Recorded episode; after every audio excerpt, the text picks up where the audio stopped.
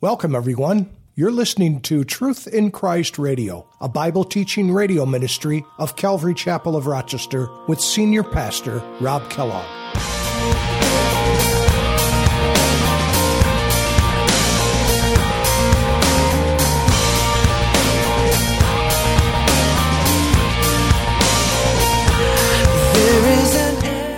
And he says, If anyone speaks, let him speak as the oracles of God. If anyone ministers, let him do it with as the ability which God supplies. Why? What is the purpose, again, for all of this? It's simply this that in all things God may be glorified through Jesus Christ, to whom belong the glory and the dominion forever and ever.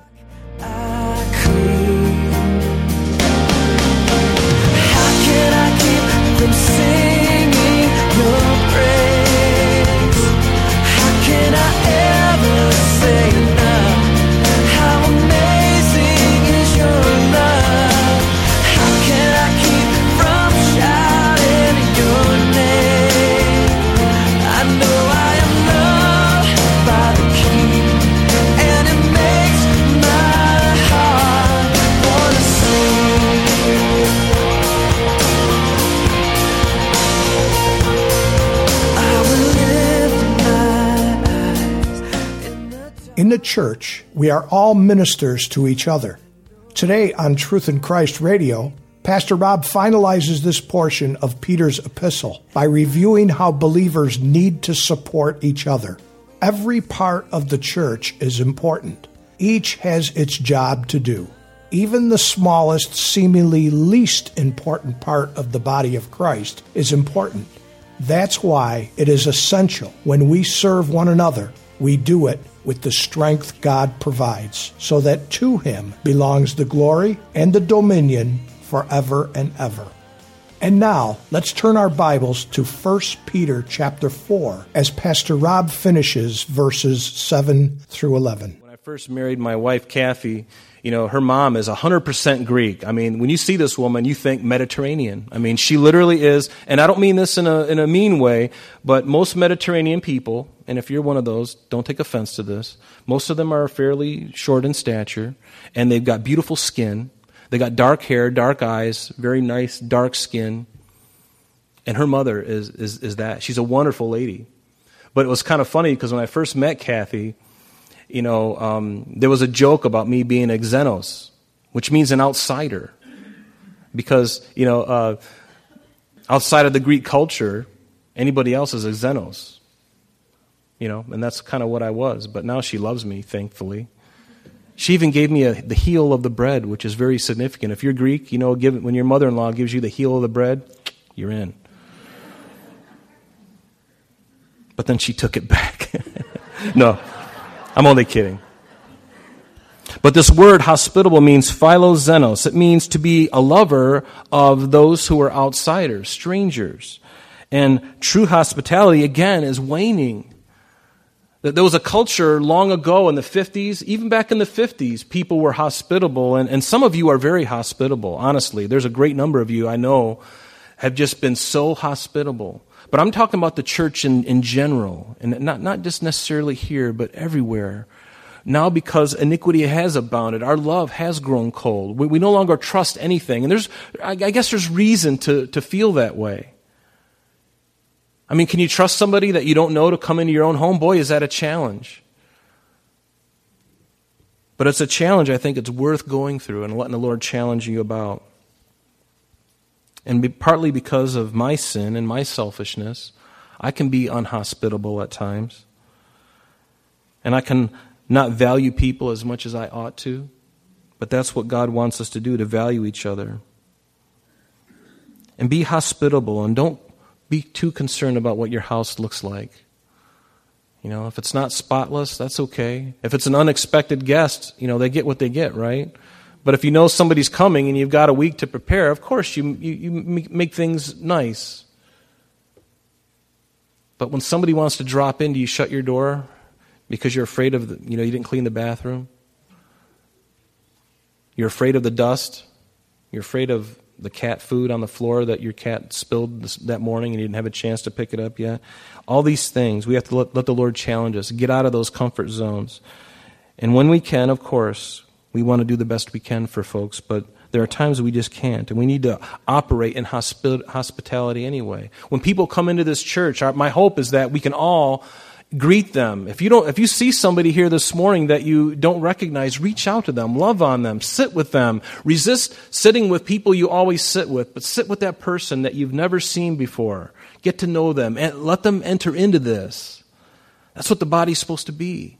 And I got to do that because sometimes I'm not real faithful about that. But that's something that I got to learn, and I got to continue to pry myself out of it and do it. And you know, we really do, don't we? We really love people. I mean, when people come in here, that's the love of God. God has loved you. Freely we have received, so we freely give. Isn't that what Jesus said? So we have to resist it, make them feel welcome. The writer of Hebrews says, Let brotherly love continue, and do not forget to entertain strangers, for by doing so, some have unwittingly entertained angels. Verse 10 says, As each one of you has received a gift, minister, minister it to one another as good stewards of the manifold grace of God. I love that. As each one has received a gift. That means that each one of us has received a gift of some kind. And it can be a spiritual gift. It can be a, a gift that you've learned through a trade. You know, right here within this group of people and the folks out in the fellowship hall,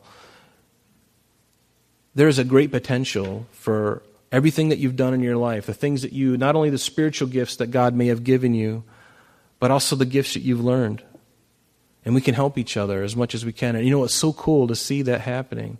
There was a brother who helped us recently in our home. You know, I had this uh, gaping, uh, this hole that developed in our basement, and he came over. And he knows how to do this stuff. I don't know how to do this stuff.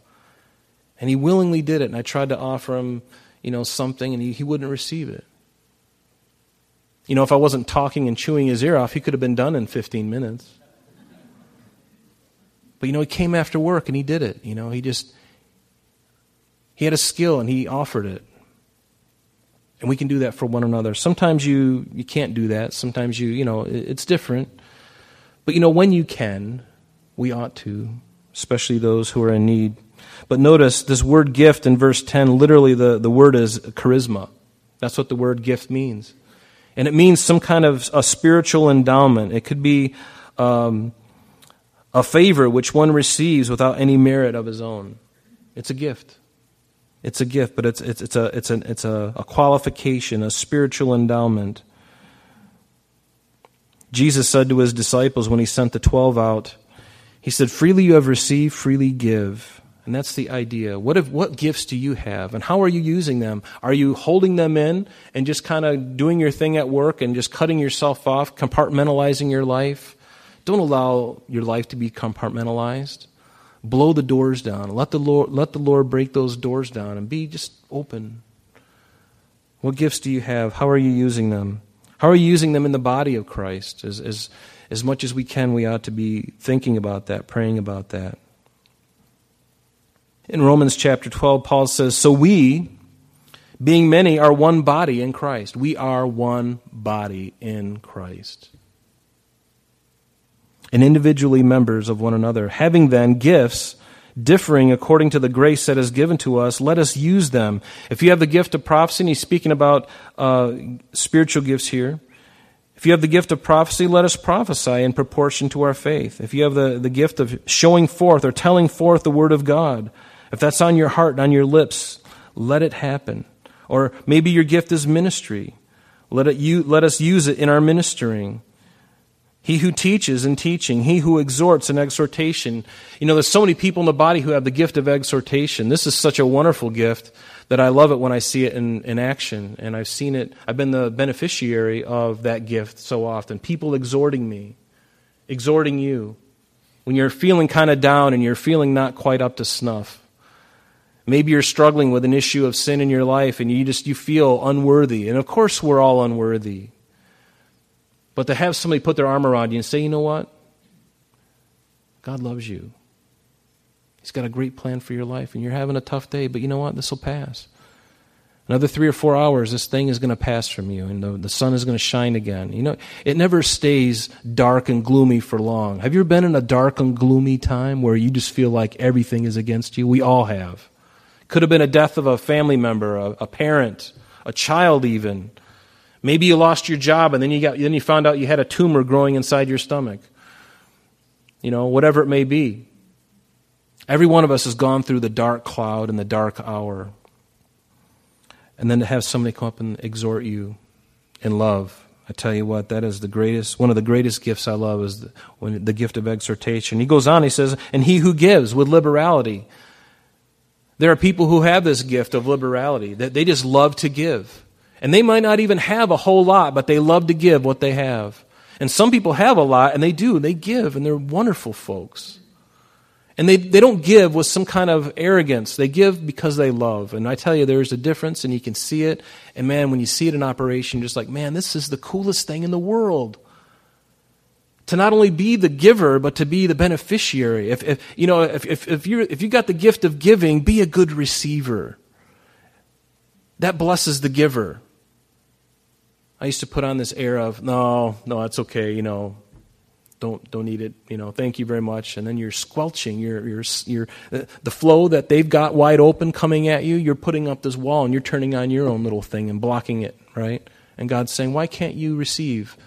Yes it is more blessed to give than to receive but can you receive as well with simplicity and with a, a right heart or do you put on this false sense of pride oh i can't receive it really and then you know because you want to be the one that's always giving and look, looked upon as being benevolent and beautiful and bold. And God says, get over that. Be a receiver as well.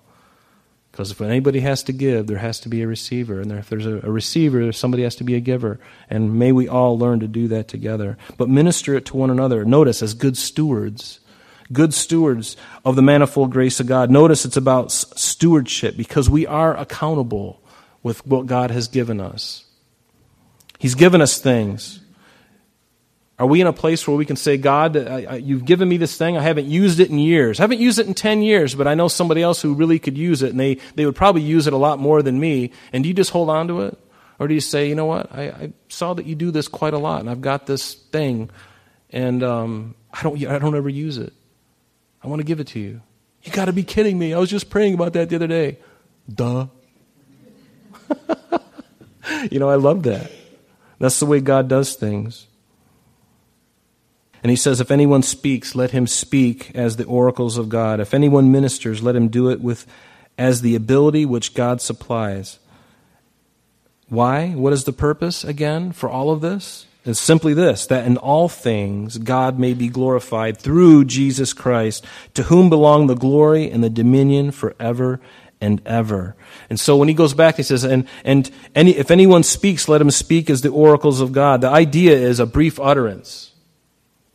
That's kind of a funny thing for me because I think when I speak, it's anything but brief.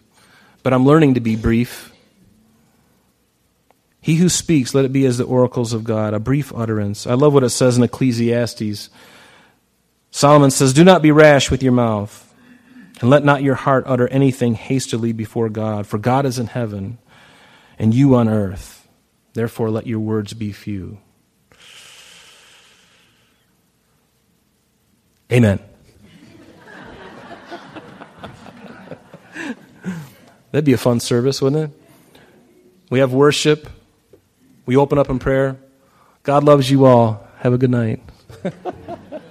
then you just leave. But if anyone is to teach or preach the word, they need to be careful in what they say. And this is such a, an interesting thing for me because of what I get to do, what God has called me to do, what I love to do. I have to be very careful. That's why James would say, my brethren, not many of you become teachers, knowing that we shall receive a, a stricter judgment. God is very concerned about those who teach and what they say and how they say it as well. Words are very important. With a word, you can bring life and encouragement, and with another word, you can bring death and heartache. Do you realize how quick it is for to cut off a friend by just saying one word? You can say one word to your spouse, and boy, it hurts them deeply. words are so important. And so is the Word of God important? Of course it is. Let it be the thing you chew on all day. Be like that cow. I got this vision in my mind. I'm going to share it with you.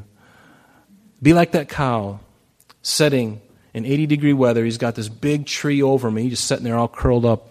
You know how they do? And then they got that grass, and they, some of it's hanging out with a bunch of slobber, and they're just sitting there. They're ruminating. They're just chewing on it. They're just having a good old time. And they bring it down into the, uh, I forget the rumen, and then it goes through the abomasum, and then they bring it back up again. Isn't that nice? You can chew it later. And then, uh, and then it goes back down to another porch, part of the stomach. But that's the idea. Get into the Word of God and chew on it. Let it get to the innermost parts of you. And then when it needs to come back for you, isn't that a great thing we talk about before lunch? We can, you, you bring it up and God gives it to you. you. You're in a situation where that, this word that I just read this morning is now being right in front of my face. What am I going to do? Am I going to obey it? Am I going to listen to it? And the chance, the wonderful privilege is ours. Because when you obey the Word of God, you own that Scripture and you see life in it. You see life in it. If you're not seeing life in your, in your walk with, in, in Christ, ask yourself the question Have I turned all my switches off? Because when I turn off the switches, the blast of God's love and His grace and everything that He has for us is coming my direction. And I can turn those switches off. But I'd encourage you today to just take all those switches and turn them to the opposition, just get blasted. Let the love of God be used in your life. And when you love people the way that God loves you and you give back what He has given to you, believe me, you see results and it encourages you, it encourages them. And let me tell you, it's a happy moment when that happens. That's what the body of Christ is designed for. And the more we do it, the more exciting it's going to be, and the more we're going to be excited about being together. And our times together aren't going to be a drag at all, they're going to be a blessing. You know, so often I can just speak. One of the things that the Lord is helping me with, especially since I've been doing this, is to really be uh, very careful, more careful about my words. Kathy will tell you that when I first met her, I just I never kept my mouth shut. I felt like I had Tourette's syndrome. Everything that was on my mind just came out and I didn't know how to stop my speech. So God had to put me here so at least I could be sharing good things. But before, I just would open my mouth and I just, you know, I wasn't very careful about what I said. But God is doing a work. He's doing a work in you too. So let Him do that. Jesus said, For out of the abundance of the heart the mouth speaks. And every idle word that men may speak, they will give an account of it in the day of judgment. Now, the day of judgment for you and I as Christians is the Bema Seat judgment. Not a judgment of whether we go to heaven or hell, but because we are in heaven now, there's going to be rewards given. And what are your rewards going to be? You know, I'll be happy just to get to heaven. Just to be there under the skin of my teeth. I, I sense the flame underneath me and I just rise just enough to fall into it. On the cloud, so to speak and I just get there by the skin of my teeth. Oh, thank God. And there are going to be some they're going to not only make it, but God's going to say, You remember when you did this Bible class? Remember when you taught the Sunday school? I put it on your heart and you did it. You're going to get rewarded for that. Remember when I put on your heart to clean the, the glass out front? Remember when I put on your heart to help that neighbor across the street from you? The elderly woman who couldn't trim her hedge, and you had that nice little sh- uh, trimmer thingy that you can sculpt things into Mickey Mouse and all that. He says, and you did it out of the urging of your heart. That was me. You're going to get rewarded for that. Because you did it selflessly. You did it not because you wanted to be seen by anybody. You did it because you responded to my spirit working in you. And when you do that kind of stuff, God will reward you for it. Those are the kind of rewards. There'll be many, uh, many rewards. A soul winner's crown. If you led somebody to Christ, you're going to get a crown for that. There's going to be rewards. They may not seem significant to you now, but then they will mean everything. And again, you're going to be in heaven. What rewards am I going to get that I can take those crowns that He gives me, those rewards, and I can lay them back at His feet saying, Lord, if it wasn't for you, none of this would have happened. You deserve these things. I don't deserve anything. But you deserve all these crowns because you're the one who did it in me, Lord. And I was so thankful, so grateful that you would even choose to use me. And the fact that I get the satisfaction of being used by God. Do you know that satisfaction of being used by God? Boy, it's a wonderful sensation, it's a wonderful emotion. God's not afraid of emotions. Don't you be afraid of emotions either, but we always have to be, keep them under check that we don't go crazy with them, right? But it's okay to be happy. It's okay to dance and sing. You might want to do it privately, you know, not in the middle of an Eastman theater during a symphony. But if anyone ministers, let him do it as with the ability which God supplies. Not everybody has the same ability. You may be wheelchair ridden and you can't get out and do the things, but what can you do? The most important thing, you can pray. There are things you can do. You can minister by praying for others. You can minister by doing what you can do, and it's going to be different for everybody. And please, folks, let's not look at each other any longer and compare our ministries with one another. Because when we do that, it becomes very carnal, and we start looking at someone else's ministry as not as important. Believe me, every ministry is important important. Every single ministry is important. The fact that we can sit here on clean chairs and clean floors and have clean bathrooms and clean windows sometimes and, uh, you know, clean floors and all this stuff, it's because there are people who come in. And I, and I made the mistake of mentioning their name because I don't want to embarrass them. But they do it as under the Lord. But we all have something and we give it, and God will bless you for it. God will reward you for it. And those rewards no one can take from you ever. They are yours in heaven, in the bank of Christ. B O C. I'd you like to see that on a front sign. B O C, the bank of Christ. May our bank accounts be full. Do what you can do and be content and resist the urge again to compare ourselves with each other. And again, why? Why do we do all this?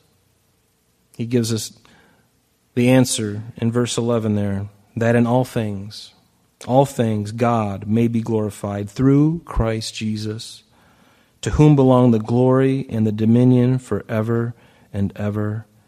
Amen. Amen. Let's stand and pray. Lord, we thank you this morning, Lord, that you love us with an everlasting love. And we thank you, Jesus that, Lord, we don't know tomorrow. We don't know what tomorrow holds, Lord, but you are the end. You are the Alpha and the Omega, the beginning and the ending. You've seen it all as if it's already history, Lord. You've, you've seen our whole life as if it was yesterday and in the past. And Lord, we don't know. We don't have this knowledge. But Lord, we trust you. Lord, as this first century church that we were that Peter is exhorting, Lord, they didn't know what the next day would hold, and they were in, in, in a difficult spot. And Lord, some of us are in a difficult spot today, Father, facing other untold things. And it all varies according to each person. Lord, would you please give us the gift of faith? Lord, help us to trust you again. Help us to give our hearts to you afresh again. Help us to be purposeful. Lord, to be serious and watchful in our prayers to have fervent love for one another, Lord, to be hospitable to one another without grumbling, Lord. Help us to, as we have received a gift, to minister it to one another, Lord. If anyone ministers, let us do it with ability that you supply. That all things may, that in all things God may be glorified through Jesus Christ, to whom belong the glory and the dominion forever and ever. And it's in Jesus' name that we pray. Amen. Amen. God bless you. I'm sorry, that's all the time we have for today. But please join us next time when Pastor Rob continues our study in 1 Peter. Calvary Chapel of Rochester is located at 2503 Browncroft Boulevard, Rochester, New York, 14625. You can reach us at our church office between 9 a.m. and 4 p.m. Monday through Friday at area code 585 586 3140. If you would like to have an audio CD of today's message mailed to you in its unedited form, simply mention today's date when contacting our church office, and that number again is 585 586 3140. You can also contact us via the web by logging on to www.calvaryrochester.com. There you will be able to access a number of useful things such as information concerning our beliefs, ministry and contact information, our location and service times, and much more. You can even download the radio and sanctuary messages in MP3 format free of charge from the resources link. To listen to Calvary Chapel of Rochester Sanctuary messages or Truth in Christ Radio on your mobile device, just subscribe to both through Google Play or Apple Podcast. We are so glad that you could join us today, and if there is any way that we could bless you in your walk with Jesus Christ, please don't hesitate to call our church office. Remember, Jesus said, I am the way, the truth, and the life. And for this cause I have come into the world, that I should bear witness unto the truth. Everyone who is of the truth hears my voice. May God bless you in abundance today as you walk with Him. And until next time, this has been Truth in Christ.